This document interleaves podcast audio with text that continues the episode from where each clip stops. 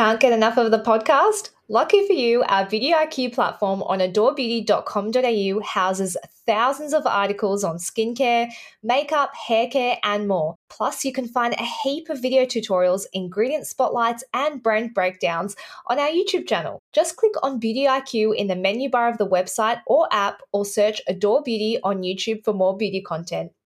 Welcome, everybody, to Beauty IQ, the podcast. I'm your host, Joanna Fleming. And I am your co host, Hannah Furst.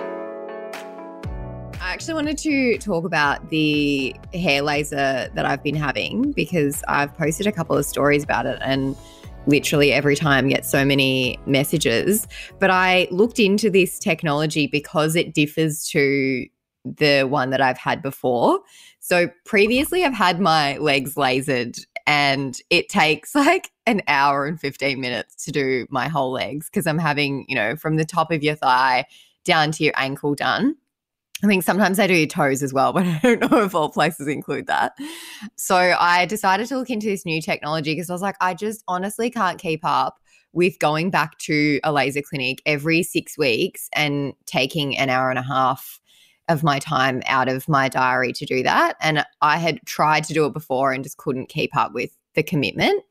And so I looked into this different kind of laser, which is still laser hair removal. And a lot of people have asked if it's IPL. It's not IPL. It's called um, super hair removal. I don't actually oh, know why it's called super name. hair removal, but it it I would definitely suggest that it is super.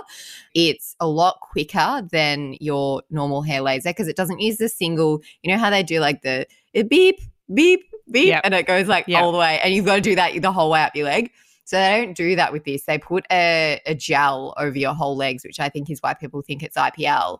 And they run the hand piece over your legs just continuously. They I don't saw it stop. Looks, it looked, yeah, weird. Yeah. Yeah, it looks weird. And I honestly had never seen anything like it until now. And it is a relatively new technology, but it's as effective as the traditional laser hair removal we're all used to, but it can also be done on fake tan. Ah. So I remember us, you and I were like, how annoying is it that we've got to scrub off our fake tan yes. to go and have laser? So the good thing about this is because it uses a longer wavelength, it means that it's safer for more skin tones. So if you do have a deeper skin tone, you may be able to have this kind of laser hair removal. So it's definitely worth looking into if A, you hate spending time having your legs lasered or B, you have a deeper skin tone, or you like wearing fake tan and you can't be scrubbing it off. Mm. So definitely have a look into it. I went to, um, if you look up Mel Blazer on Instagram, that's where I went. Um, or you can look at my Instagram highlights if you want to see. I have to go back every six weeks. Agree. It's mm. it's so much time out of your day. And so, yeah. but at the moment, I'm getting my because I'm getting skin needling done every six weeks and I'm getting laser hair removal done every six weeks. So last week I, I went to go get the skin needling, which was just incredibly painful, straight to laser hair removal oh, on the highest do that? on the highest setting. And then, but the, the issue is because I've just had skin needling done, I can't get my face lasered, like my upper lip oh, and my yes, chin. Of course. So then I have to come back two weeks later to get the oh, lip and chin oh, done on a separate day. It is uh, trying to schedule all of your appointments so that they line up perfectly is yeah. a nightmare, honestly. Yeah, the upkeep that we have as women is quite a challenge.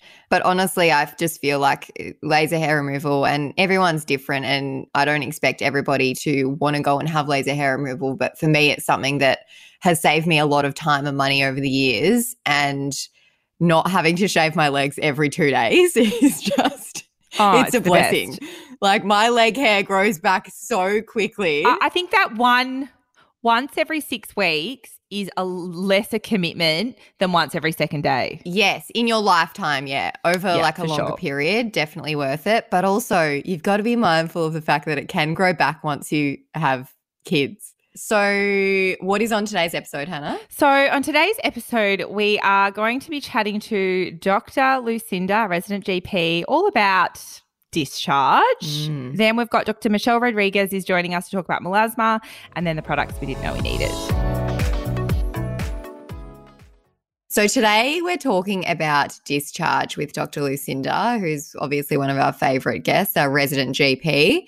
I thought we could start with what is discharge actually made from? Like what's in it? Mm. Yeah, so vaginal discharge is a big topic that I don't think a lot of people talk enough about. And it's something that we can often feel really self conscious about if it's the smell, if it's the amount that we produce. And it's actually the reason why we exist as a human race, because mm. without that, the sperm's got nowhere to flow up through to the cervix into the womb to try and find the egg of its dreams. So it's actually created by glands that are within the cervix and also by the vaginal opening. And it's basically a mixture of antibodies and small proteins called antimicrobial peptides, which are basically like natural antibiotics. And this shows that there is some protection against getting some STIs and also some bacterial infections from um, having vaginal discharge and it also helps prevent things like chafing, so friction in the vagina as well. And it also helps remove sort of dead cells that are normally created through normal body cycles that are from the uterus, the cervix, and the vagina. It helps it to all come out. So it's a very, very important part of our mm. bodies. I did not know any of that. Wow. Neither did I. I've never thought to Google what, what is discharge. Like that's just never something that I've thought to Google. But I'm very glad we're having this conversation now. Uh, on that topic, I remember being like maybe 17 and my best friend, I used her phone to Google something and her last yeah. search was, why do I have so much discharge?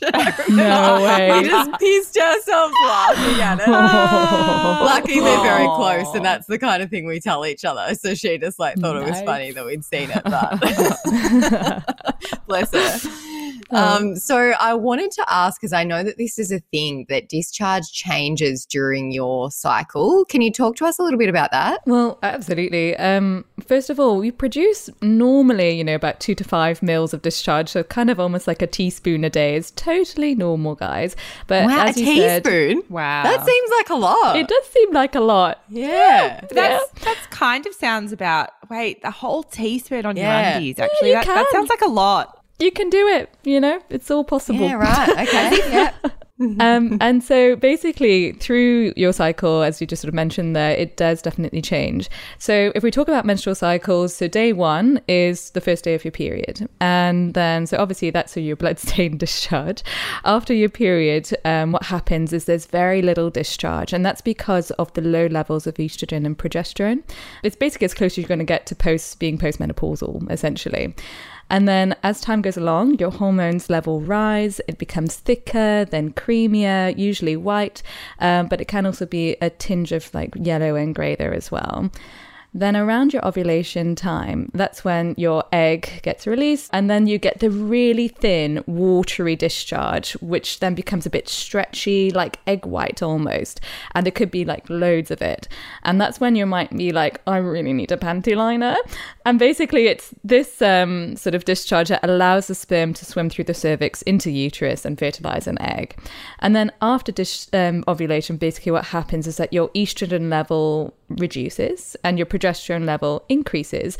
And that leads to a very thick, sticky discharge, which makes almost like a plug at the cervix opening.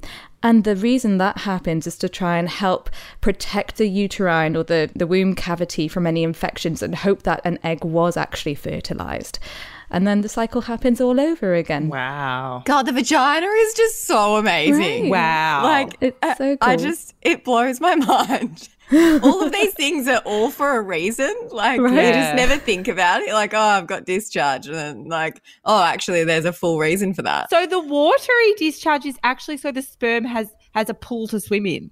Totally.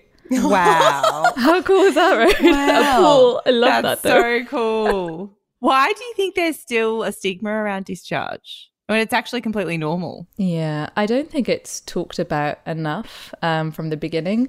Like, It's really hard because maybe because people are a bit worried because it can smell sometimes, and it's just sort of doesn't seem like a clean thing necessarily. Mm. Like I just wonder whether or not that's it. But if we just sort of like try and educate people the importance of like why discharge exists and and why these different things happen in our cycle, then maybe it will help.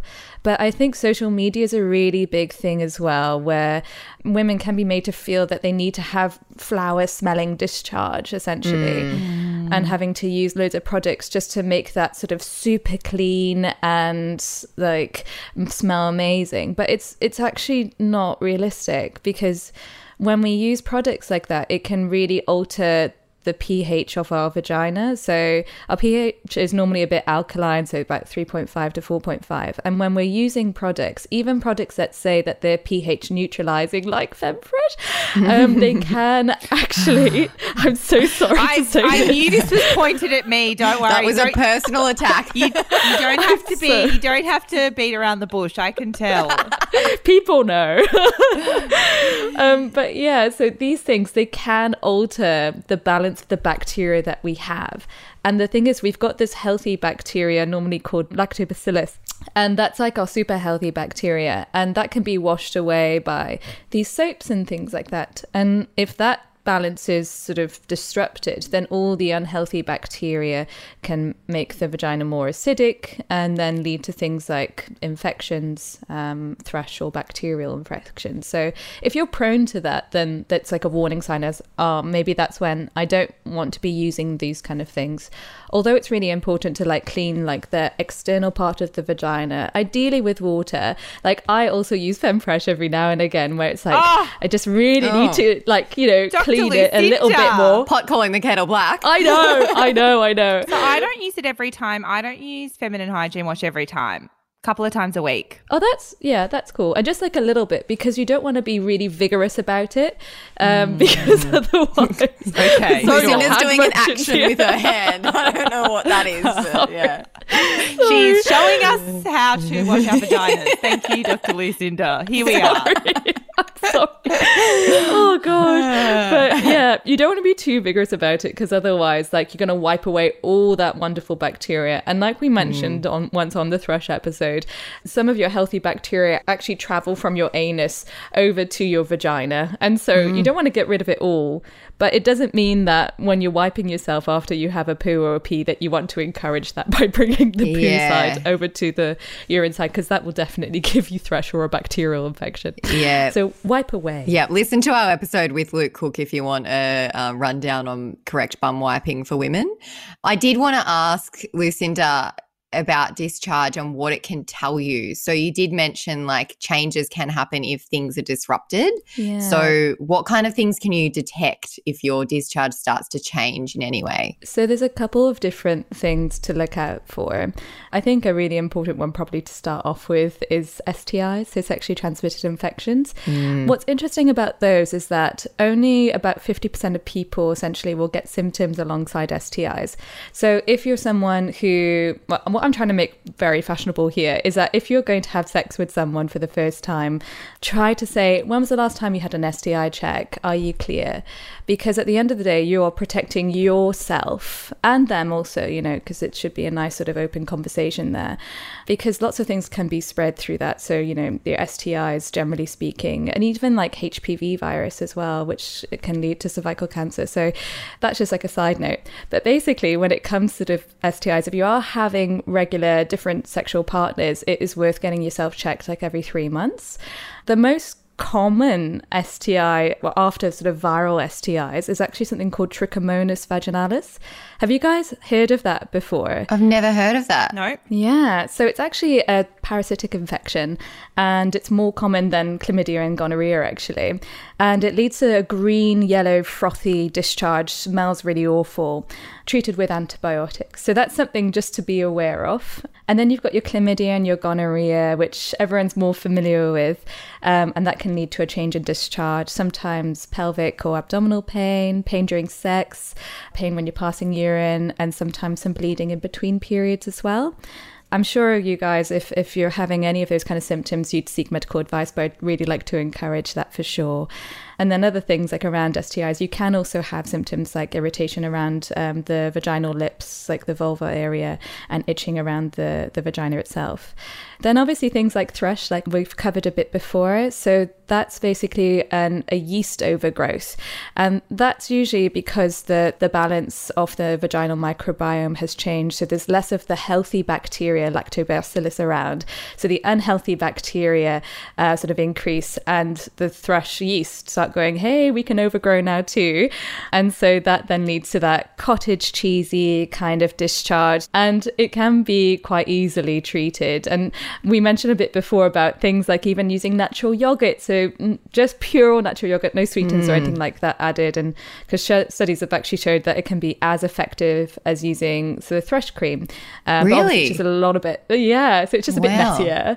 Yeah. And the thing with thrush is that things that can sort of make that a little bit more common are things like diabetes, the combined contraceptive pill, which has the estrogen and progesterone in it, and even things like pregnancy. So it's essentially sort of when you've got high amount of sugar and estrogen uh, around. Mm-hmm. And then you've got things like red or pinky discharge. So that can be totally normal in times, like, you know, around your period where it's about to start, it's kind of like a warning sign saying, hey, I'm coming out soon. Mm-hmm. And then towards the end of the period, you can get that brown discharge, and that's just sort of like where the blood flow is slowed right down and it's being yeah. oxidized in the vagina. Totally fine.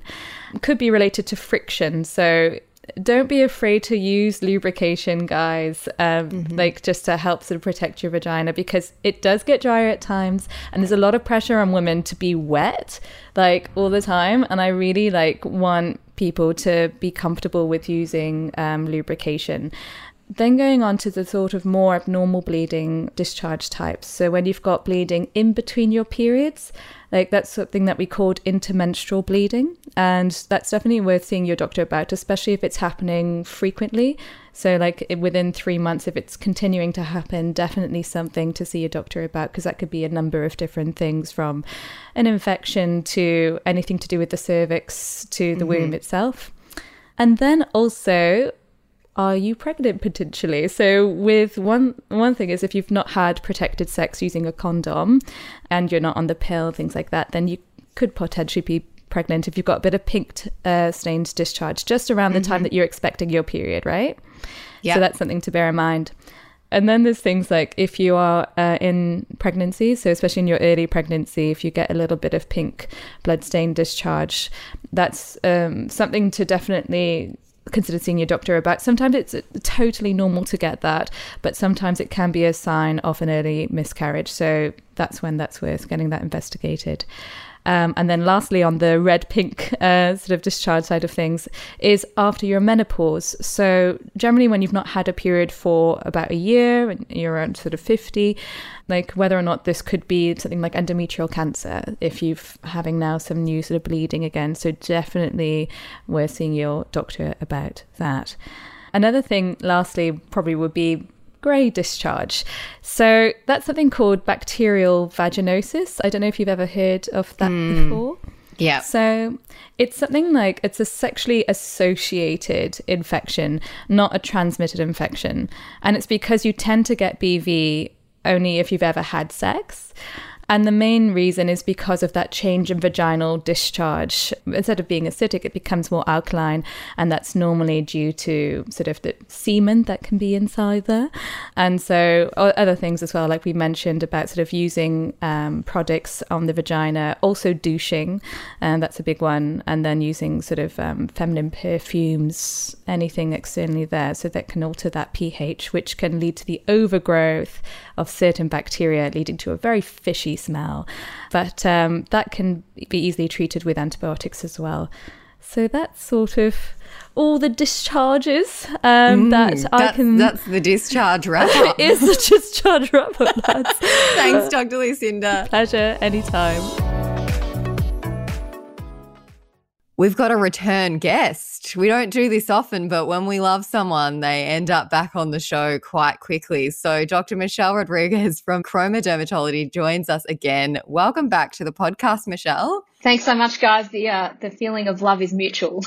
yes, well, you've been across our other channels. So if you haven't seen, Dr. Michelle's been on our YouTube channel and our TikTok too. So if you've missed her over there, go and check her out. But today we're going to be talking melasma. So we've already done an episode on pigmentation in general, but we wanted to hone in on the details that surround melasma and talk about how it differs from other forms of hyperpigmentation. So Michelle, can you give us a bit of an overview of how melasma differs from other kinds of pigmentation?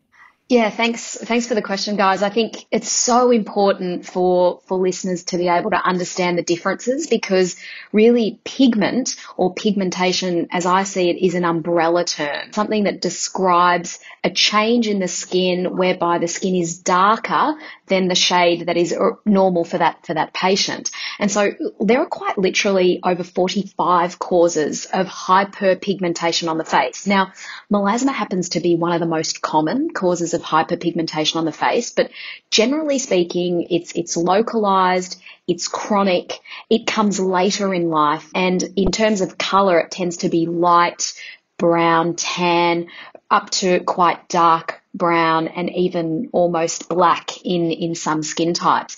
Generally speaking, it affects the central regions of the face. So the central forehead, the apples of the cheeks, the upper lip, the nose, and sometimes even the chin can be involved. And in terms of features that distinguish it from, from other types of, of pigment, we really need to think about melasma as almost being diffuse pigmentation across an entire area of the face in most cases, um, whereas say things like freckling, moles, dermatosis papulosa nigra are all spotty changes that occur on the face. So very, very small dots of hyperpigmentation where melasma tends to look more like someone's gone across your face with a bit of a paintbrush, if that makes sense. And in terms of the, the prevalence of melasma, it really is different in different cultural groups and different skin types. So the prevalence can vary between sort of 1% of the population right up to 33% of the population. And in fact,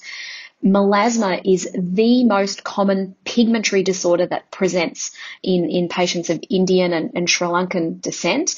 And it's also exceedingly common in, in patients who have Chinese or Southeast Asian background.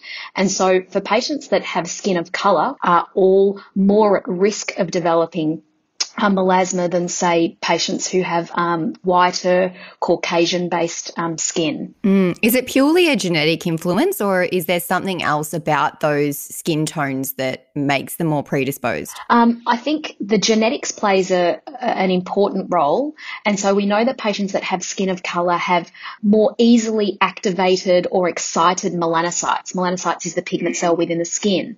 Any least amount of activation by ultraviolet light uh, UVA, UVB, and even visible light in patients with skin of color can trigger this underlying genetic tendency. But there are other factors involved as well, um, including hormones. Um, people who um, use, say, the oral contraceptive pill, pregnancy, hormone replacement therapy can also increase the risk of melasma. But it's not just unique to women. So hormonal influences is not the only thing. 10% of patients that um, develop melasma are actually men. And that's something that's not often talked about. So yes, there are genetic influences and there's the hormonal influences and then there's the environmental triggers. And, and as mentioned, you know, the ultraviolet light a, ultraviolet light B, and even visible light are really, really key in the development of, of melasma. And as I see it, melasma is really almost a, a condition that reflects how much ultraviolet light and direct light a patient has received over a period of time. So oftentimes people say, hold on, I don't work outdoors. Why did I get melasma? Or, you know, I don't necessarily go and sunbake. Why did I get melasma? And I think a key thing for your listeners is it's not just about that ultraviolet light that you get when you're jogging or swimming or cycling or, or biking. It's that incidental ultraviolet light exposure that you're going to get as you drive to the shops, as you put your rubbish out, as you walk the dog, or interestingly enough, with visible light. So um, if we're using our mobile devices, our um, computers on a regular basis, or we're sitting in an office where we've got a window directly to, to the side of us, well, that's ongoing visible light exposure that can activate pigment issues, including melasma, in those that are genetically predisposed. So it's multifactorial. I have found, I don't know whether this this is true, but you've just said it's about light. Like I went up to Queensland, like I'm obviously living in Melbourne, which is pretty cold. And um, as soon as I went up to, I was like, I've got a moustache. Like it was really, really noticeable. I was trying my best to stay out of the sun, but it was really hot and it's really hard when you're like even just walking out you put all the sunscreen on, but you're still kind of getting that incidental light. Do you think that's sort of a factor about where you might live? Absolutely. We know that climate and, you know, where you are sitting in the world does play a role. Of course, being closer to the equator is, is going to be not only um, a more year round sun exposure, but also more humid. And it's good that you bring this up, Hannah, because some of the latest research actually shows that heat itself plays a role in melasma, and that's something that we didn't talk about earlier. But those people who have occupations, you know, whereby they're near, say, stoves or hot ovens, you know, they're opening and closing, things like that, tend to have higher rates of melasma, and that's been um, studied very well in, in, a group of Indian Indian patients. So, what you describe of the heat and humidity that you experienced up in Queensland is probably a result of not just incidental visible light exposure and reflected sunlight, but also the heat is probably playing a role in, in bringing that melasma on. So it is really tough. And it's, it's a hard ask to tell people to stay out of the heat and sun and direct sunlight. It's, you know, we've got to find other ways of. Yeah. Well, I was like, I got to live my life. Like, yeah. I got to go live my life. Like, I can't just avoid the heat. I love the heat. Like, I'm just like, mm. I'd rather probably have melasma. Mm. Well, this is probably a good segue to ask about SPF because this is something that I see get asked all the time. People ask me directly as well is the difference between chemical and physical SPF for people with melasma. Can you explain a little bit why a physical SPF is often recommended more for people who have melasma? Sure. I think, you know, in 2013, we were just telling patients make sure you've got a, a, high SPF factor sunscreen on board, something that's, you know, 50 plus or more. Make sure it says that it's high UVA and high UVB blocking. And that's kind of where the research sat. But subsequent to that, there's been a lot of research done on the effects of visible light and how we can block visible light and why that's important. So a research paper, a seminal research paper actually that really changed the practice of those of us that specialize in pigment disorders came out some years ago that showed that if you're able to successfully block visible light, you will improve melasma. Mm. So, so what this is saying is for patients that have melasma, if you get a sunscreen on board that can block visible light, even without other medical therapy, you can subtly improve your melasma. And this is basically through an ingredient called iron oxide. So iron oxide is uh, naturally found, obviously in, in three different colors, and we can incorporate it into sunscreens and they generally become tinted. So sunscreens that have tint in them generally speaking, have some form of iron oxide. To be scientific and, and precise about it, you ideally need 3.3% of iron oxide in your sunscreen or more to provide a clinical benefit for your melasma.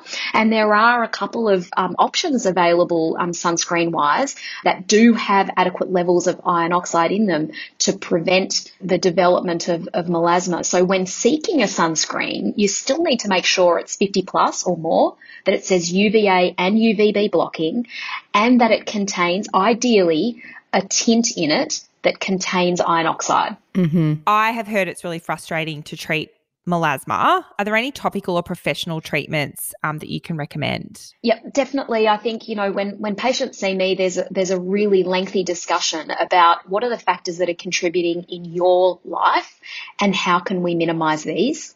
Second, how can we get your skincare optimized? Oftentimes, patients are using various fragrance containing cleansers, moisturizers, sunscreens that might be making them more sensitive to sun. Third, there's a, a really lengthy discussion about what sunscreen, and we've kind of covered that in, in this podcast, what sunscreen is going to be effective for you. And at the end of the day, you know, sunscreen's a bit like a, you know, a pair of shoes in a sense. You've got to get one that's really, really comfortable for you that you love, that you will wear every day.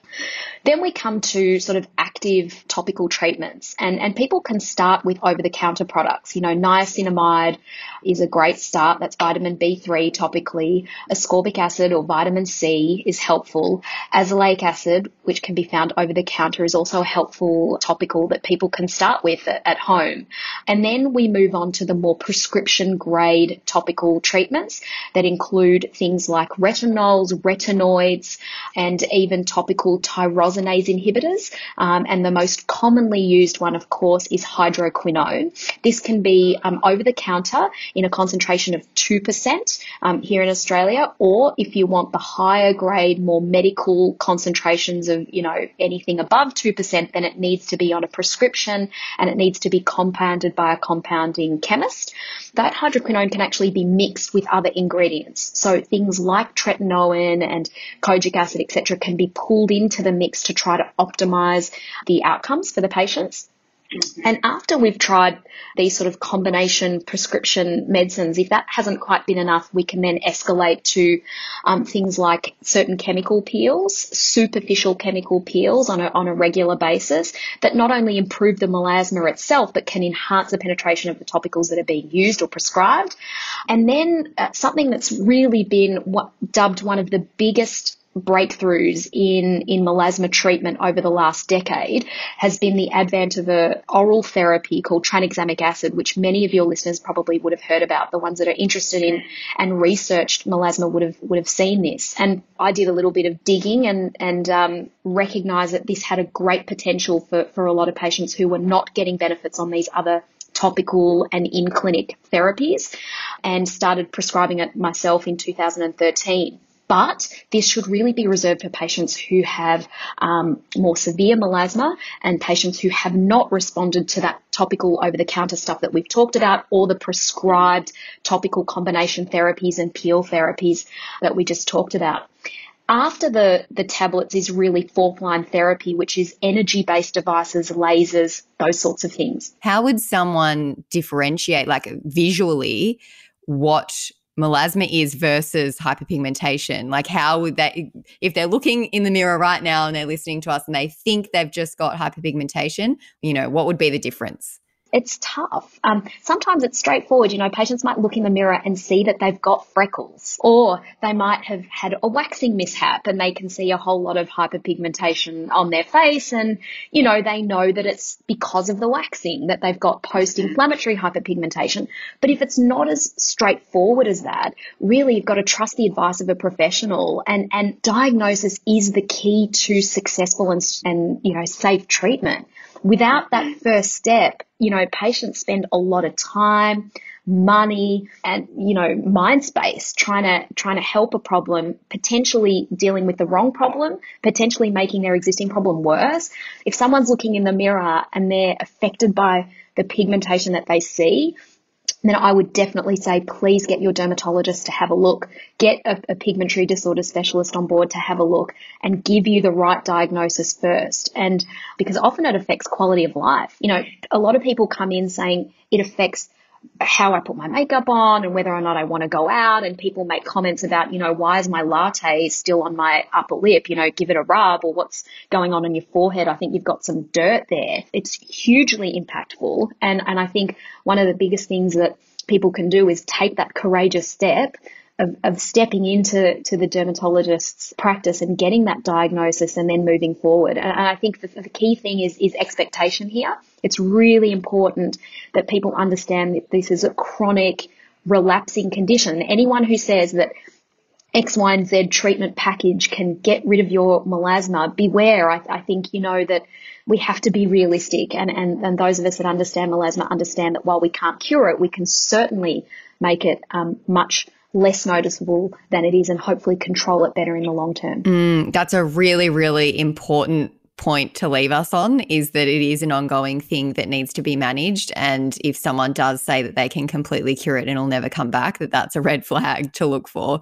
Thank you so much for your time today, Michelle. That was really, really helpful. If anyone needs further advice or they want to see a dermatologist about melasma, you can find Dr. Michelle Rodrigues at Chroma Dermatology in Melbourne. Otherwise, as I've mentioned in previous episodes, we literally interview dermatologists like every week. So just go back through our episode notes and you'll definitely find one in your city. Thank you so much for joining us today, Dr. Michelle. We'll have you back soon. And if you want to check out our TikToks, go to our TikTok. So, this is another one of those like really random Hannah products that like you really didn't even know it. Well, I didn't even know this existed. Yeah. Do you know what a wax melt is?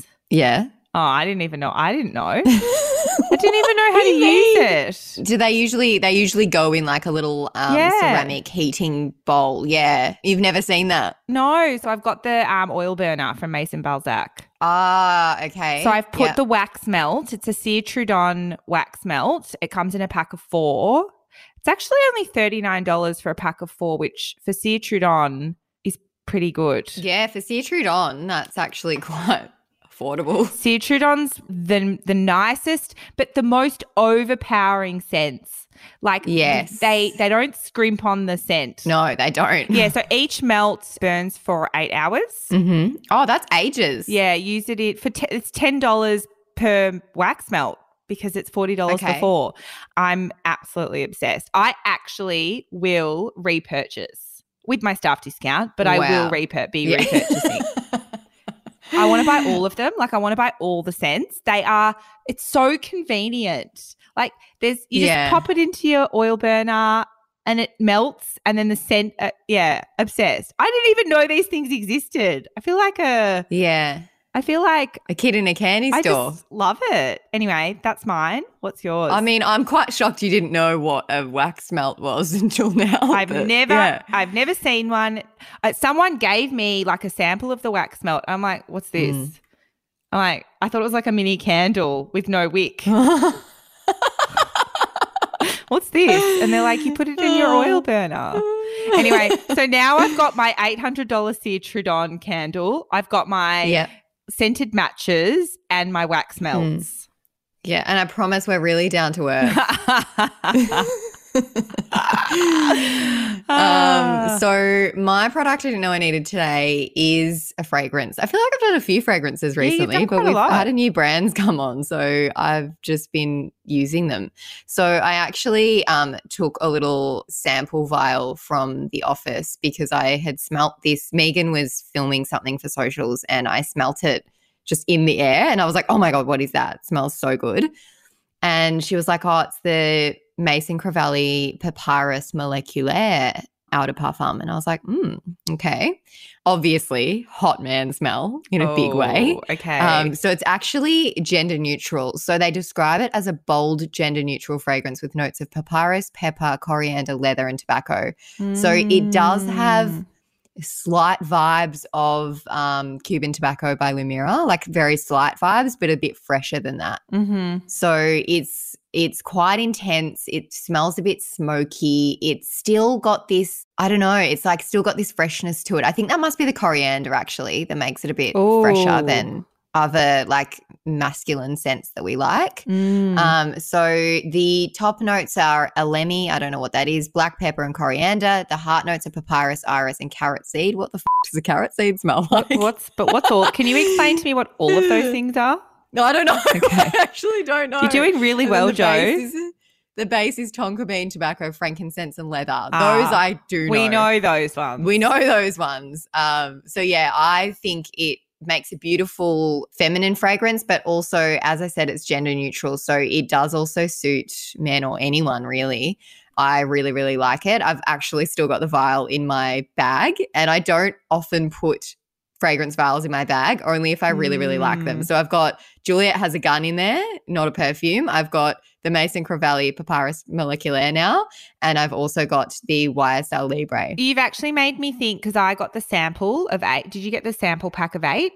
Because that's on the you can actually buy that sample pack so you can try Yes. all the different scents. Yeah. These all look amazing. Absinthe, the absinthe one sounds good. I'm going to try that one. Yeah, it's a pretty and look to be honest, for the 30 mil, it's 149. So it's pretty standard fragrance pricing. It's Yeah. not like out of this world expensive. Great. Hot hot man smell. Yeah, another another hot man smell to add to the list. If you haven't seen the TikTok I did, I did a TikTok for us on the best female fragrances if you like hot man smells. Yeah, and the ones that I picked were um, the Narciso Rodriguez uh, Pure Musc for her, Lumira Cuban Tobacco, and the Orbe Cote d'Azur fragrance. But I would have added this had I tried it at the time that I did that TikTok. But so I yeah. can I choose my top 3? So my my Yeah. can I just choose my top 3 fragrances?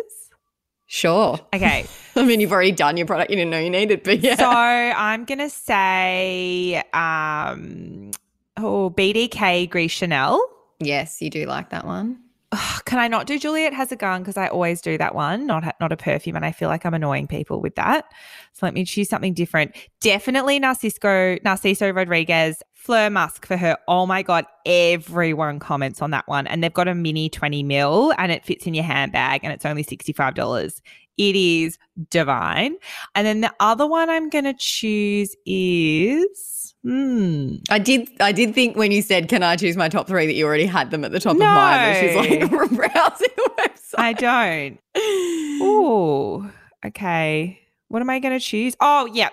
Art meets art. Bohemian Rhapsody. I'm going to choose. Okay, cool. Great. Well, that uh, that wraps us up for another week. Uh, we'll see you next time. Thanks everyone for joining us today. Don't forget to subscribe and tell your friends. It helps other people to discover us. And also, we really want to know what you thought about this podcast. So if you can leave us a review, that would be much appreciated.